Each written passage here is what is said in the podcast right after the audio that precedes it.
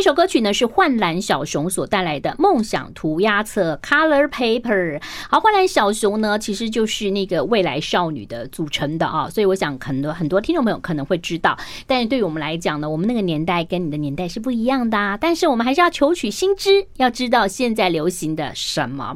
好，今天呢节目一开始呢要为大家介绍一本书，这本书我觉得哇，出版社超厉害，可以找到这三个，而且这三位愿意一起，为什么呢？这三个呢，到底谁有决定权？因为他们。是同一家出来的哈，那很高兴的介绍这本书喽。写乐所出版的《追梦一家》，时而坚韧，时而温柔，那些神妈妈教会我的人生大小事。欢迎今天的这个呃作者之一沈昌贤，Vocal 你好，Hello 赵姐好，大家好。有人叫你沈昌贤？很少了。对，嗯，我妈要叫我阿贤。阿贤哦，其实现在也很少了，真的，现在都不叫我的名字了，就叫什么？就就过来，过来吃饭。这一种的，所以我也不知道我叫什么了。我通常讲过来吃饭，都是跟我们家小马尔济斯讲小狗对吧？小猫，对我也是的，我也是的啊。所以啊，大家对于这个沈雅琪、好沈老师、沈妈咪很熟悉，对不对？因为他出了好多的书，《善良是一种选择》啊等等。然后每次他来呢，我都跟他说：“哎，你可以带你家妹妹来嘛？”因为我都是想要见妹妹。那我看到妹妹从这个小学到中学哦，我就觉得好棒哦，就是她是一个好厉害的妈妈。然后呢，呃，杀手兰我还没看过。沈慧兰，嗯，但是有在电视节目当中看到，嗯，煞气的女子，是，可看起来还是蛮温柔的。对，长大之后她变得温柔很多，小时候的话就算了吧。嗯、好，我们来介绍这本书《追梦一家》哈，你算是你们，我不知道你们家有这么多小孩，妈妈好会生，妈妈生了几个啊？六个，我第六个。哦，嗯，就是一直盼，一直盼着你来。我猜应该是这样。对，可能以前那种社会嘛，嗯，那好像也有问过，但是我也没当真，就是。所以你小时候是谁帮你洗澡啊什么的？是大姐姐们吗？因为大姐总共有五个姐姐嘛。对，我有印象以来已经没有了哎，嗯，所以可能要更小的时候我就不知道了。你小时候没有什么印象啊？嗯，没有洗澡的印象。嗯，对。没有洗澡的。对对对，哎，我们今天来介绍这本书，好有趣哦！就是因为你们三位每个人都可以出一本书，对不对？呃，我不知道哎，因为因为你看沈老师啊，他出了那么多书，畅销书，然后现在也是还在教书，在基隆教书嘛。那杀手兰大家知道他赛车，可他以前也当过老师，对他的还有他抗癌，所以他也可以出一本书。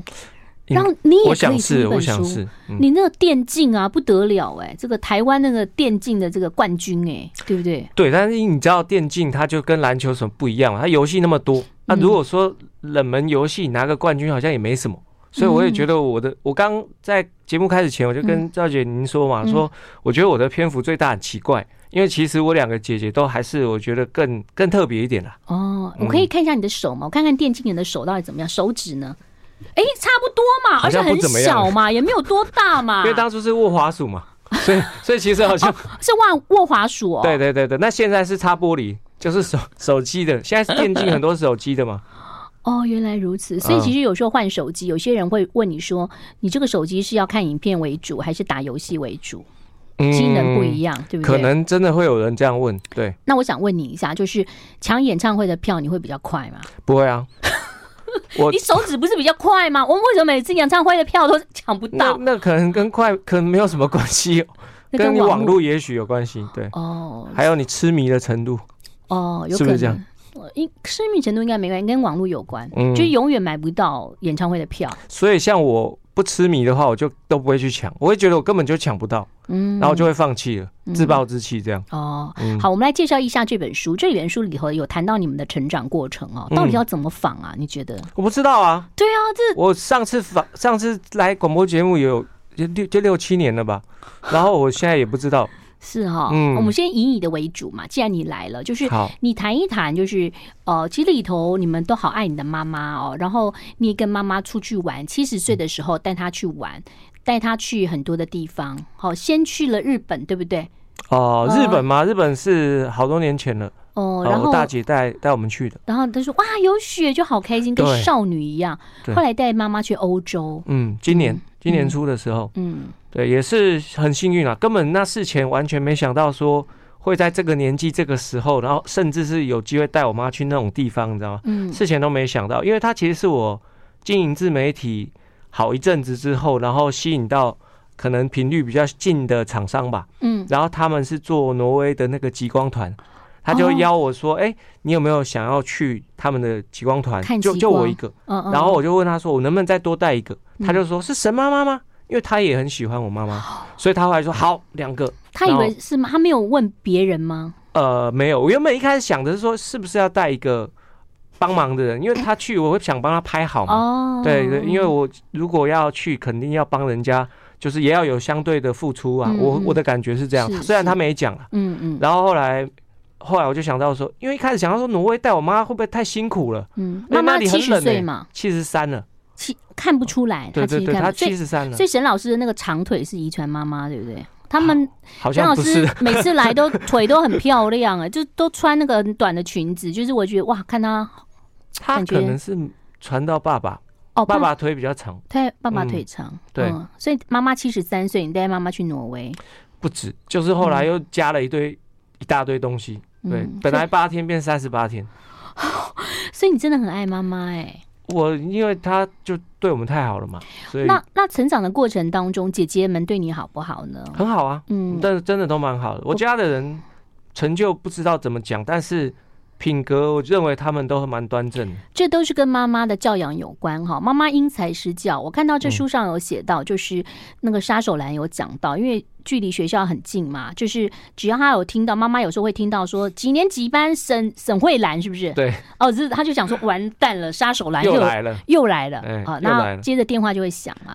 对，就请家长去学校一下。嗯，不过我这样回想起来，我觉得我姐这个沈慧兰杀手兰，嗯，还真的很早就有主见，应该是最聪明的一个，我觉得。你觉得她是最聪明的？最对，最灵活，可能最接地气的一个。嗯，那我们来谈谈妈妈如何因材施教哈。这个其实跟呃你念多少书没有关系，而是个人特质有关。为什么你们那么爱妈妈？其实妈妈在你们每个人的人生当中占有一个很重要的地位。待会儿回忆的时候呢，来跟大家介绍一下哈。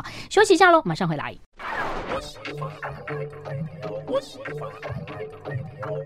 欢迎回来了，我是赵婷。写乐文化所出版的一本书叫做《追梦一家》，哇，这个很强档哎，这就很像金钟奖哈，入围最佳女主角，就是不知道选谁，或年度的那个戏呀、啊，你不知道选谁，因为沈雅琪沈老师、沈慧兰杀手兰、沈昌贤 vocal 就是那个电竞的那个专家，对不对？冠军，呃、对，有打过冠军，对。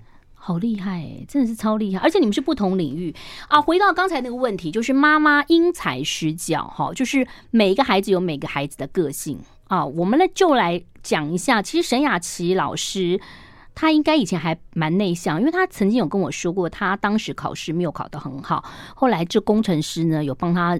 认真的复习，那一年有谈恋爱跟复习，然后考到一个好的学校。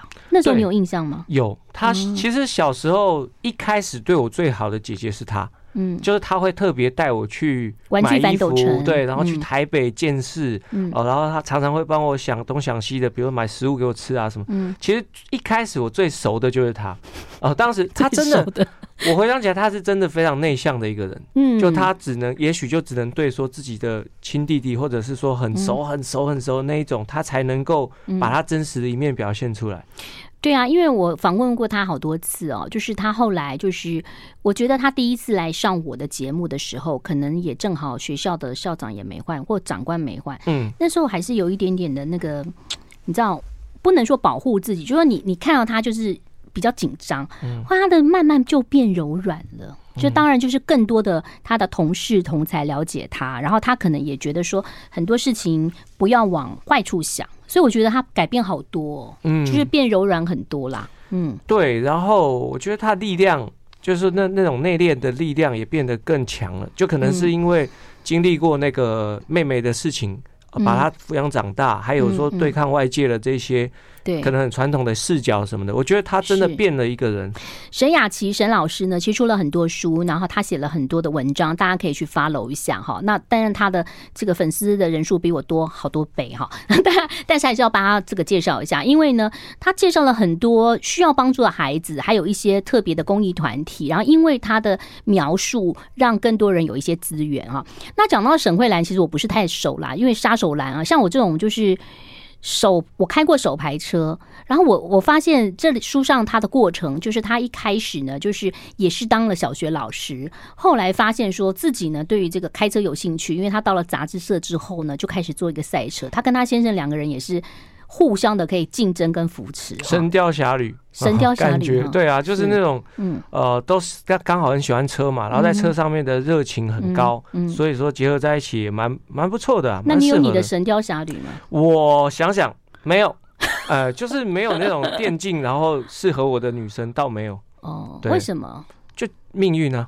打电竞的女生是都很厉害，而且要穿的很辣，对不对？有这回事吗？应该没有吧？可能是有那种在台面上露面的才会穿的很辣，但其实玩女玩家也不会啊。嗯，回到你打电竞啊，其实一开始就是因为爸爸在小学的时候帮你买了一个蓝白机，你才发现说，哦，蓝白机嘛，红白红白机，蓝白拖。哦，对，蓝白拖红白机，然后就觉得哇，打电动好棒，好厉害哟、哦。然后你爸说最好啦，最好就是可以打电动赚钱呐。对啊，说最好是可以什么什么出国比赛啦。对啊，然后后来没想到一语成谶这样。嗯，但对啊，那个时候红白机的回忆对我来说，更多的是我爸竟然会有一天自己带我去逛街，然后帮我买了一个。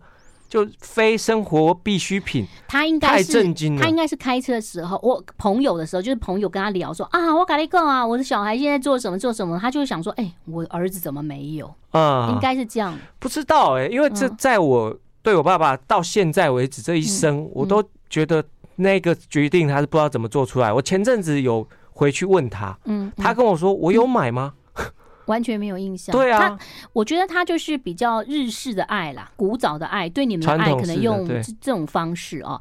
那后来呢，就是你到了资优班嘛，对不对啊？国中的时候，哇，你真的很厉害。没有啊，那个山里面学校资优班跟市里面的资优班其实还是有一点落差啦。我们其实有当过邻居，我也住过基隆。是吗？对啊，我的小学现在变成听说是网红喜欢去的太平国小。哦，我没我不知道哎、欸，现在已经变成一个书局了。哦，太平青鸟，哦，在那个好莱坞下面基隆下面，对不对？对，虎头山公园。我也是有住过基隆。哎呦，嘿，所以你是资优班，数理资优班？不是，我数理特烂。哦，我就是啊，那时候没有分嘛，那时候就是都要学。然后我弱点是数学，嗯，对，但是我的文文学什么还可以吧？那你怎么会走到电竞这样的一个这个这条路呢？就就大学的时候很呃，其实高中就开始很迷电动了，然后、嗯、然后什么放学都会去电动场打电动这样子。嗯、都打什么那时候？呃、那时候打格斗天王，哦、就是那个格斗的游戏。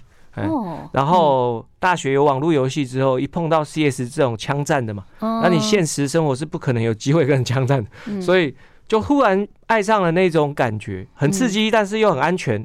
然后我们就在那个虚拟世界里面斗智斗勇，这样，嗯，哦，真的迷上了。然后带我玩的那些同学后来都没玩了，嗯，那我就很投入，不知道为什么，就太投入了，嗯，到时候有时候课都没怎么上，就整天打那个。所以你那时候有没有挣扎？就是我是不是以后就业要以这个为主？没有，因为你是念中文系，是不是？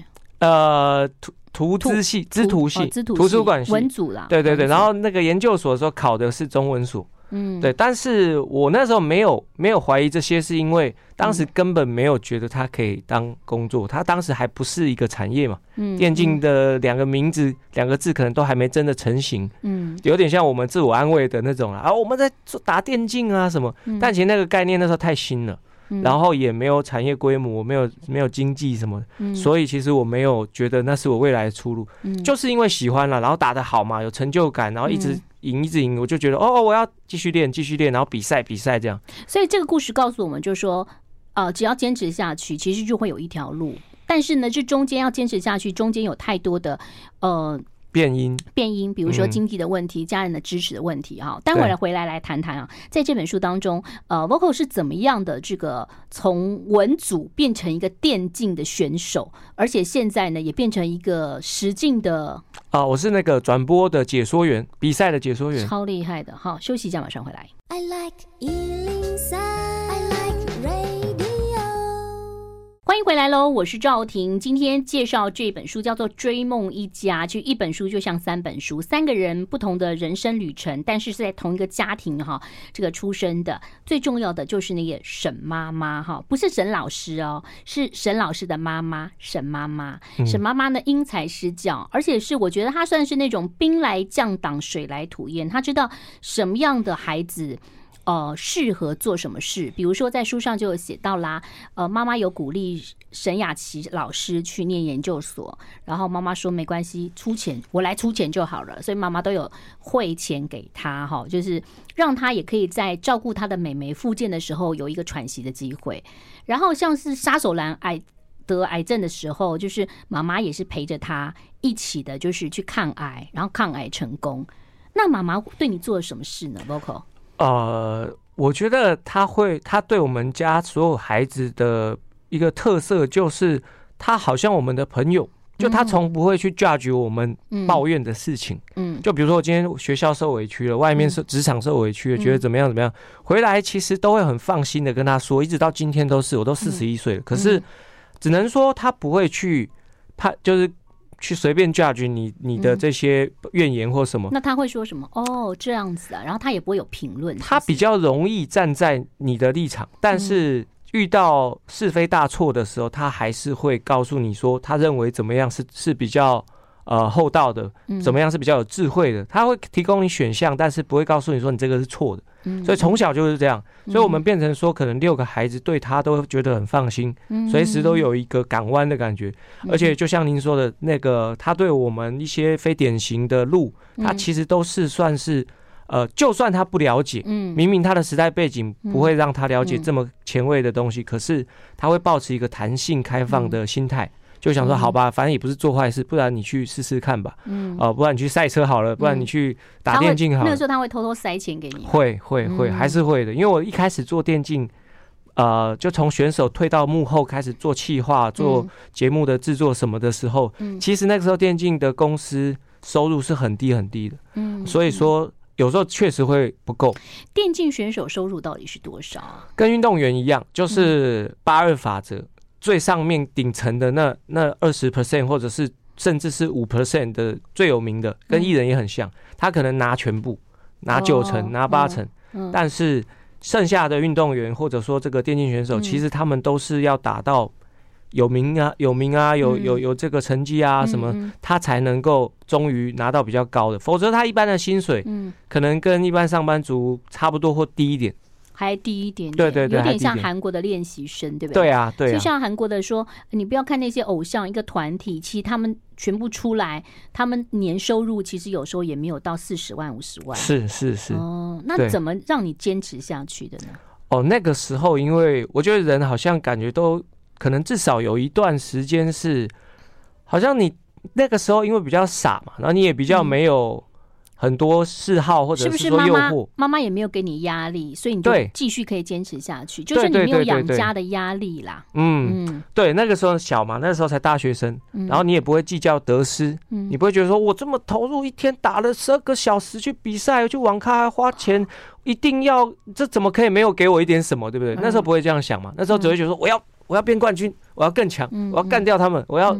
对，然后莫名其妙你就比别人投入，花更多时间，花更多钱在网咖上面练什么的，跟队友吵架啊，然后。所以你第一次出国是出国比赛哎？对。到哪里？我前四次出去台湾都是都是因为比赛冠军，然后拿到资格去比世界赛。这个算国手嘛？这台湾的算？对，算代表选手。有纳入那个吗？呃，现在可能渐渐的有了，但是以前是没有的。对对对对，那时候是代表选手没错。第一次去法国。超厉害的，然后就吓傻了，因为大家都很厉害，对不对？就是哦，对啊，去那边根本你的对手就都是你以前在参考看他们影片，在参考怎么打的那种明星呢、啊。嗯，就像比如说打篮球的人，他忽然有一天要去打 Jordan 这样，就莫名其妙，你知道吗？嗯。但是那个我觉得一次一次都是经验嘛，因为你第一次去以后就就是经验。听说你们后来表现还不错，对不对？呃，我最多也只打到全世界的九到十六强就输了，就输了。九到十六强就很厉害哎，就全世界的前九名哎。可是对年轻人那时候来说，梦想肯定是，而且也不知道可能打到什么时候嘛。当时经济规模还没有那么大。嗯、那九到十六强，像你们这样打是一个 team 吗？有很多人吗？五个，五个人，五个。对，然后那个时候我们可能是，当然就不会像现在队伍是有教练的、有领队的、有经理的什么。嗯、我们现在那时候是没有的啦。那时候我们就是五个年轻人，然后有一个。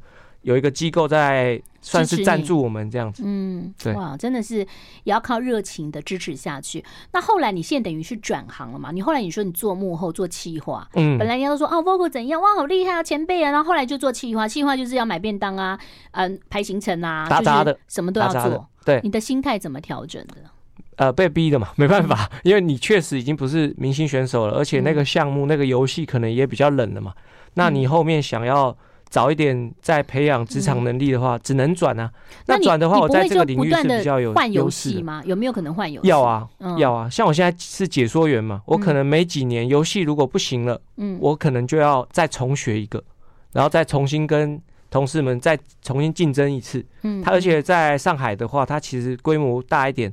都会像您刚刚提到的，就是有点像练习生。嗯、一开始他都会做一个像是那种海选节目还是什么，是是，然后就进去跟一堆人竞争，他记录啊，做成文字，做成图片。所以你从这个企划后来变成解说员，你毅然决然就到了上海去工作。嗯，为什么会去上海？因为觉得那是世界的那个时候电竞来讲，上海是很重要的一个据点嘛。倒也不完全是，就是因为我。中文还是比较通嘛，然后我英文的话没有好到那个程度啦，没有到可以上台解说游戏，也许聊聊天还行。哦，真的，那就很厉害了。我觉得出国只要能够点菜就好了。哦，是吗？那那我可能还行。你可能比我厉害哈。也不一定，我有时候看不懂，因为实在太多了。那土耳其一大堆菜，然后都英文，我看不懂，我就只能一边查一边。就只比手画脚，最后点的都是汤哦，没有啦，因为就都在那一页啦。休息一下，马上回来。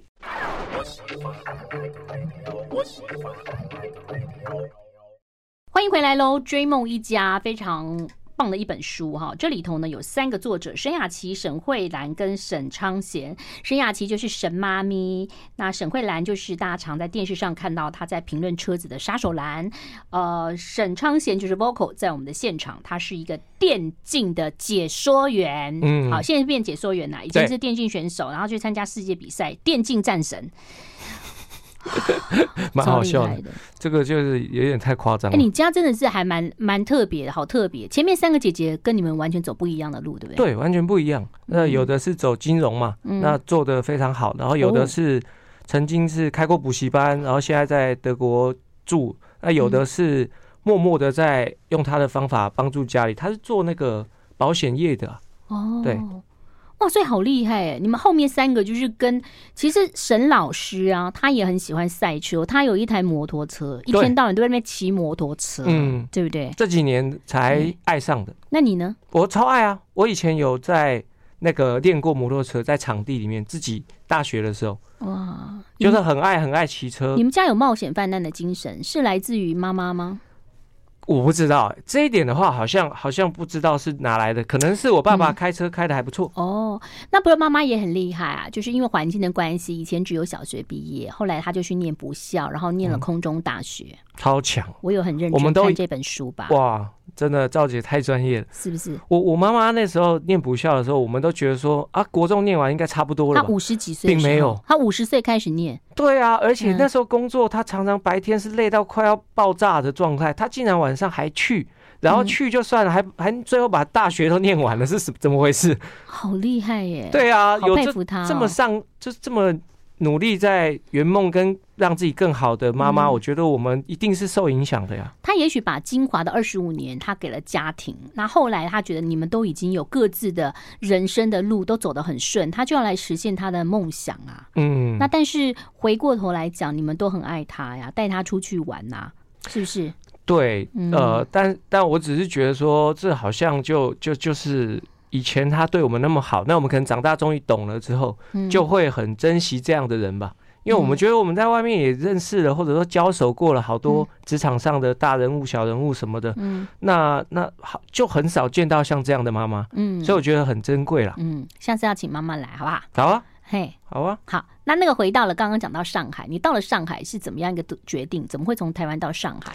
那个时候有一半是现实的影响啦，因为我当时在台湾的电竞市场的涉及游戏里面，我自己专精的领域已经感觉没有什么舞台了，因为那个游戏它后来快要下市了嘛。什么游戏？呃，叫做《战地之王》AVA。哦。啊，枪战游戏。哦，枪战。对，我是那时候是公司的一个主要的解说员，嗯，加上幕后的策划都是我。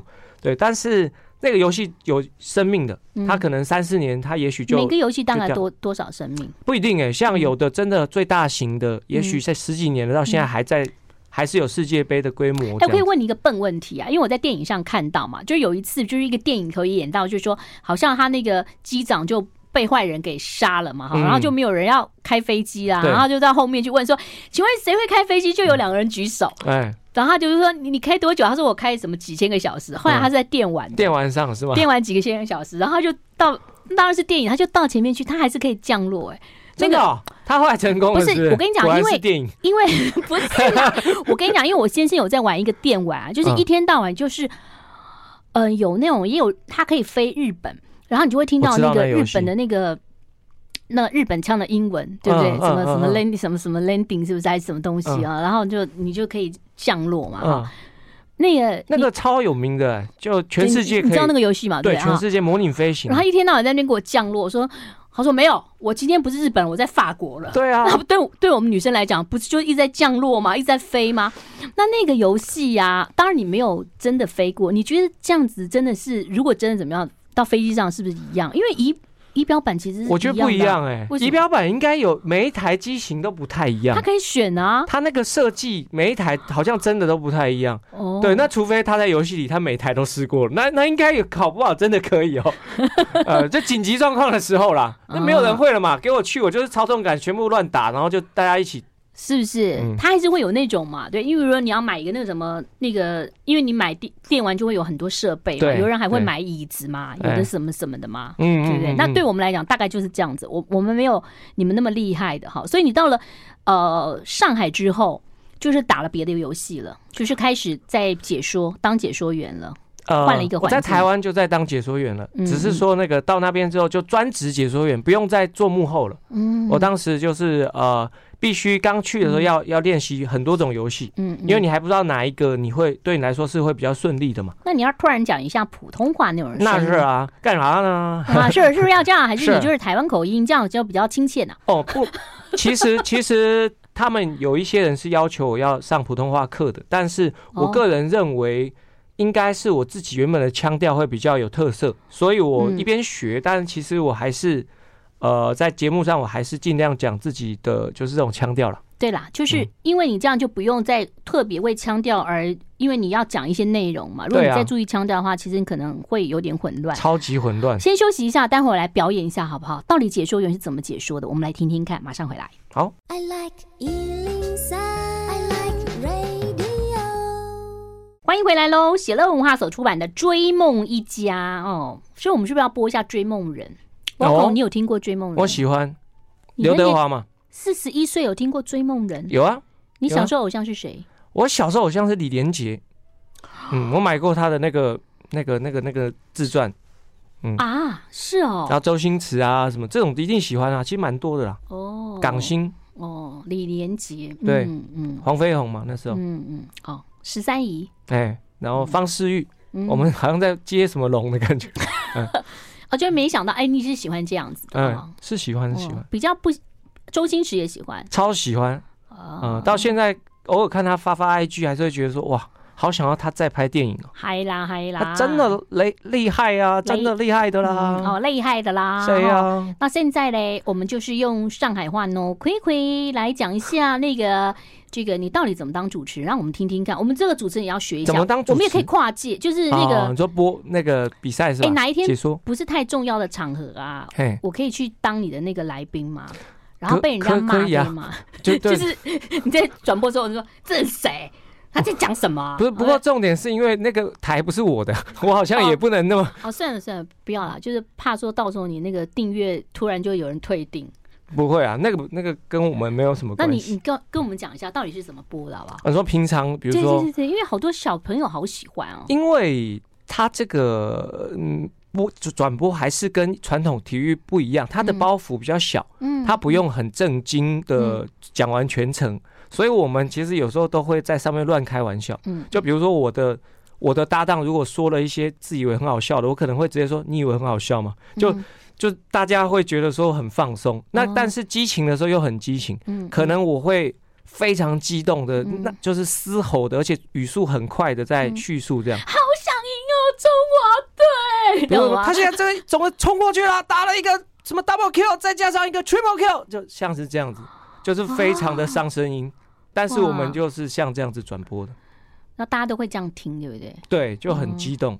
他比较不会像是一般呃传统体育，他们可能就是有一个那个专业的那种保护嗓子什么的。嗯，其实你是一个内向的人，就你没想到你会变成这样子，嗯、对对完全没想到，对，完全没想到。命运是怎么样走到这边来的呢？我觉得好像就是一直做自己喜欢的事情。如果你有这个机会的话，像我是比较幸运嘛，我家没饿到我，嗯，也没有，嗯、也也还是有让我受到教育什么的，嗯。那甚至我后来在大学打电竞的时候，我已经是离开家了，所以他也管不到。嗯、所以，哎，对对对，其实只是因为这样子。那基隆到淡淡水，对，其实有点。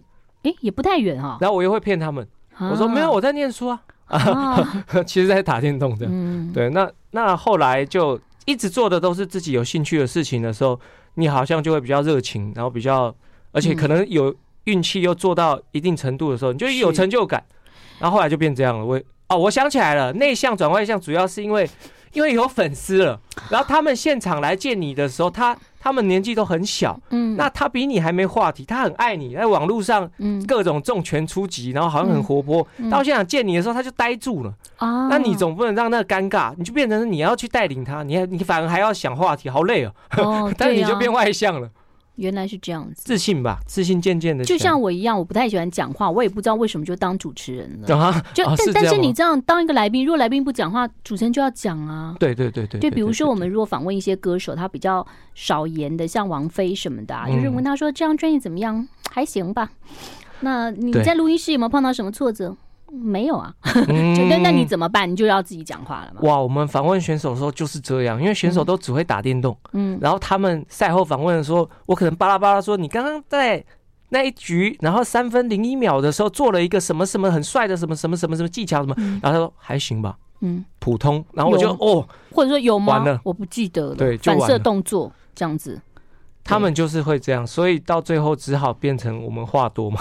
哦，所以你看啊，就是人生就是做有兴趣的事情，就会改变了自己哈。所以你你潜意识其实是内向的哈。但我知道你还有一个很喜欢拍照的过程，在这书上当中，很多沈妈妈的照片都是你拍摄的哈。对，嗯，这个好像也是自然而然。一开始只是想跟大家一样，就想记录，用照片记录那个过去而已嘛。嗯，后来做出兴趣来了。不晓得为什么，这个好像也没有什么可追溯的。那后来因为现在那个网络很方便去。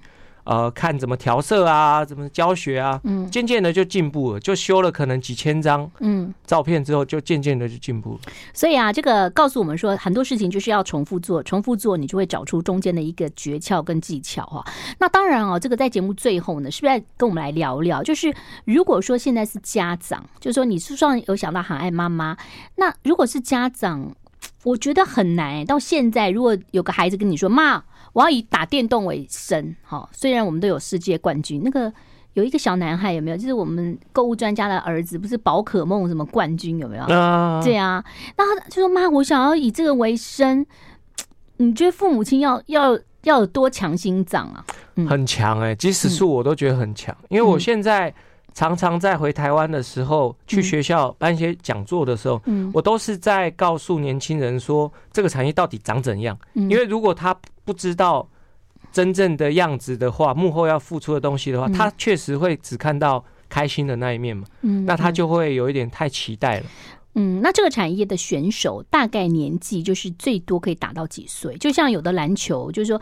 棒球也是会有一个年限嘛？嗯嗯，这个这个方面的看法，我跟一般人比较不一样。因为其实在上海或者是说全世界，很容易大家都会说啊，这个很像是大概十六岁到二十出头就差不多了。嗯，但其实我自己的感觉是，看那个环境有没有办法提供他专注继续打的那种、那种、那种专注力，因为像我们以前就没有嘛。嗯。我们以前就会觉得说，我这个好像打两年，我就这游戏说不定就不行了，然后赚的也不够多，我就要想办法赶快转职什么，我就专注不了。嗯，所以当时跟我们在法国交手或者说碰面的那个呃波兰队还有美国队嗯。等等，他们后来都打到三十几岁，哦，他们还可以打到30几岁，他们后来又多打了十几十来年。哦，嗯，但是我们东方的就全倒，全部都转职，就做企划了，做企划。好，还有什么？前几年还有一些我我认识的那种年轻选手，本来拿冠军，后来去跑黑猫宅急便啊什么，对，卖房子去了。哦，所以其实有时候也需要企业支持，还有一个这个自己的能力哈、跟毅力啊，这是很重要的。好好介绍了这本书哦，告诉大家这个他们三个孩子们精彩的人生，其实就是妈妈很努力的让他们活出自己的人生。推荐这本书《追梦一家》，再次谢谢 Vocal，谢谢，谢谢谢谢大家，谢谢赵姐，拜拜，拜。